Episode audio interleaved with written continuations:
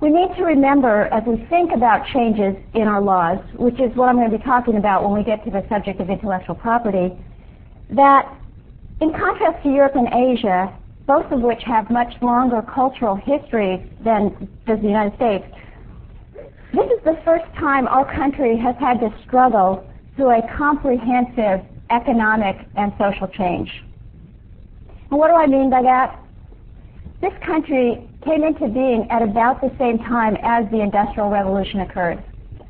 And so the social institutions that we developed have always been geared to an industrial economy. So we had no transition at the time that we set up those institutions. This is in contrast to, for example, Europe, which, as you all know from reading your history books, suffered tremendous social disruption as the society moved from an